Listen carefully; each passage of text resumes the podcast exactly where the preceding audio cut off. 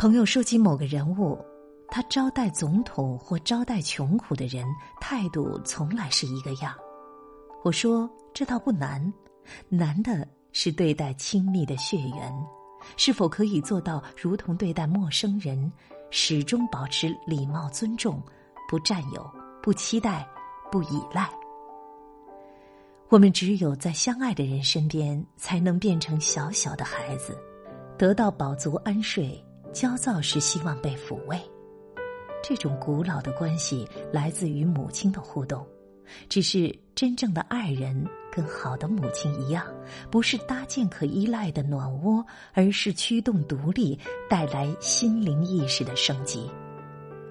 真正的爱，为了最终的分离而存在。只有分离，才能带来个体独立，获得自身的平衡与完整。有些人对别人好的方式就是花钱，买各种东西，提供各种物质享受。